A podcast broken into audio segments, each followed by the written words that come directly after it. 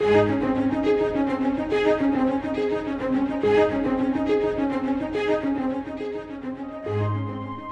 live in a changing world that is full of questions, and the answers must come from the unchanging truth of God's Word. Today, we look into Scripture with Scott Pauley to discover what the Bible says. Ask the Lord to speak to you and to give you truth to share with others.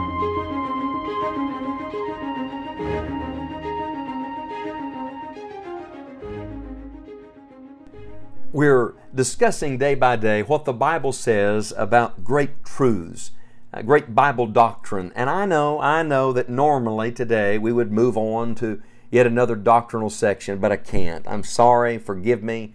Uh, the last time we met, we talked about so great salvation. Well, let me just tell you, it's so great that there's more to talk about. In fact, we're not even scratching the surface. We really aren't on any of these doctrinal sections, but I feel like I can't move on yet you see, what the Bible says about salvation is so rich and so full that we must press it just a little more.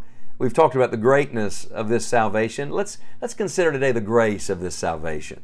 Ephesians chapter 2 and verse number 8 and 9 says, For by grace are ye saved through faith, and that not of yourselves, it is the gift of God, not of works, lest any man should boast. You see, God's perfect salvation is all of grace. You don't deserve it. I don't deserve it. You don't get to the place where you're worthy of it. Instead, it is just the free gift of eternal life. That's what grace is. Now, let me read another scripture to you from 2 Timothy chapter 1. The Apostle Paul, who was a great sinner, but he met a great Savior, testified and said in 2 Timothy chapter 1, verse 9, Who hath saved us and called us with an holy calling not according to our works, but according to His own purpose and grace. There's that word again, which was given us in Christ Jesus before the world began, but is now made manifest by the appearing of our Savior Jesus Christ, who hath abolished death and hath brought life and immortality to light through the gospel.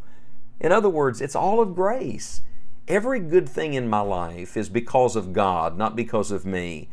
And everything connected to salvation is the gift of grace in my life in the same chapter in 2 Timothy chapter 1, he goes on to say this in verse number 12 For the which cause I also suffer these things, nevertheless I'm not ashamed, for I know whom I have believed, and am persuaded that he is able to keep that which I've committed unto him against that day.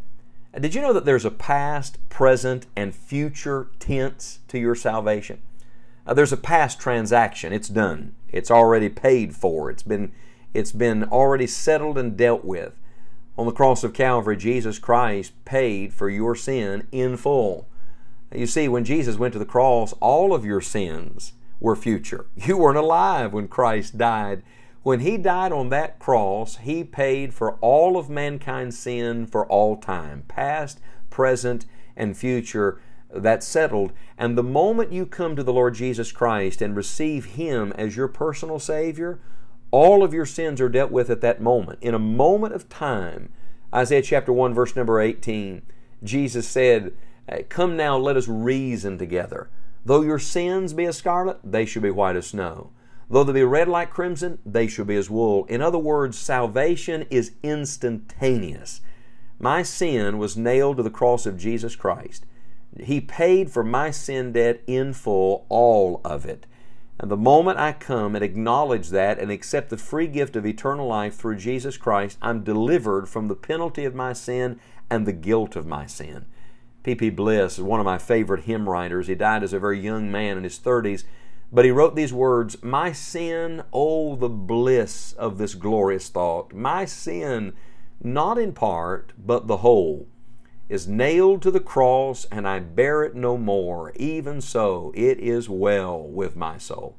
I wonder, can you say it's well with your soul today? Uh, that's done. That's cared for in my life. I trust it's cared for in your life. If not, it needs to be at this moment. Today's the day of salvation. Now is the accepted time. Would you receive the free gift of eternal life through God's wonderful grace? Uh, that's what salvation is all about. But then, not only is there a past transaction, there's a present possession. You see, salvation is not an event that happened to me years ago. Salvation is my present possession. I'm not even waiting till I die to get eternal life. I received eternal life the moment I received Jesus Christ. Salvation is a present tense thing because God, the God of salvation, is a present tense God. Remember, His name is I am. You see, if you're a believer, He's with you right now, and you are His child right now. You don't get any more of God. You got it all the moment you got saved. 1 John chapter 3 verse number 2 says, "Beloved, now are we the sons of God." And it does not yet appear what we shall be, but we know when he shall appear we shall be like him for we shall see him as he is. Now we're coming to the future in just a moment. There are coming some changes.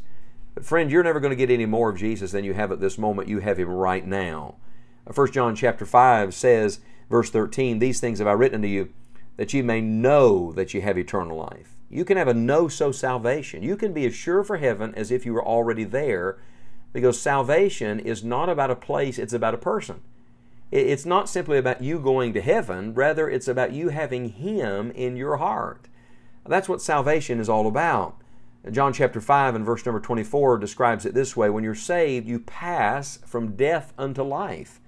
So you have changed kingdoms, you've changed worlds, you've come into a new relationship with Jesus Christ and salvation is your present possession. The grace of salvation is not only a past transaction and a present possession, it's a future hope. I do have hope for the future. 1 John chapter 3 talks about this hope. You know, let me clear this up. When we usually use the word hope, we think of something that we are crossing our fingers and wishing for. Maybe it'll happen and maybe it won't. But the Bible word hope is a word of calm assurance. It's confidence in an absolute promise, an absolute truth. I'm, I'm not hoping that Christ is coming in the way that we use the word hope today. No, my hope is in the fact that He is coming.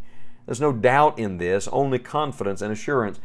1 John chapter 3 and verse number 1 says, Behold, what manner of love the Father hath bestowed upon us, that we should be called the sons of God. Do you hear the past tense hath? Therefore the world knoweth us not because it knew him not. Beloved, now are we the sons of God. Do you see the present possession? And it doth not yet appear what we shall be. But we know that when he shall appear, we shall be like him, for we shall see him as he is. This is my future hope. Jesus Christ is coming, and I'm going to be with him for all of eternity. It's wonderful to know that the grace of salvation is the free gift of salvation to me. It is the free gift of eternal life. When someone offers you a gift, what do you do? Do you work for it? If I say you got to get out of your car, that's where you are right now, and run around the car 10 times to get it. I've just made it a work. If I say to you, you've got to leave your house, if that's where you are right now, and you've got to go across town and do something, no matter how insignificant it is, I've just made it a work. But the Lord Jesus added nothing to it. He simply said, Believe on the Lord Jesus Christ, and thou shalt be saved. We repent of our sin. Repentance is not mere emotion, it's not reformation, it's not some work. What is repentance? It is looking away from yourself and your sin to God and God alone. Repentance toward God and faith toward our Lord Jesus Christ and believing on the Lord Jesus and Christ alone for your soul's salvation. And the moment, the moment that you put your faith in the Lord Jesus Christ, He comes to live in you and He brings with Him this wonderful salvation. Oh, it is so great. It is so gracious and it is the free gift of eternal life. I'd like to ask you to do one of two things today. Number one, if you've never received the gift, receive Him now. Receive Jesus now by faith as your Savior. Tell Him right now, I'll receive that free gift. And if you have received the gift, would you share it with somebody else? Would you pass it along? Would you offer the free gift of God's grace and eternal life to someone else today? Take what we've just discussed, even one verse of it, and pass it along to someone else. Tell someone else what the Bible says about salvation.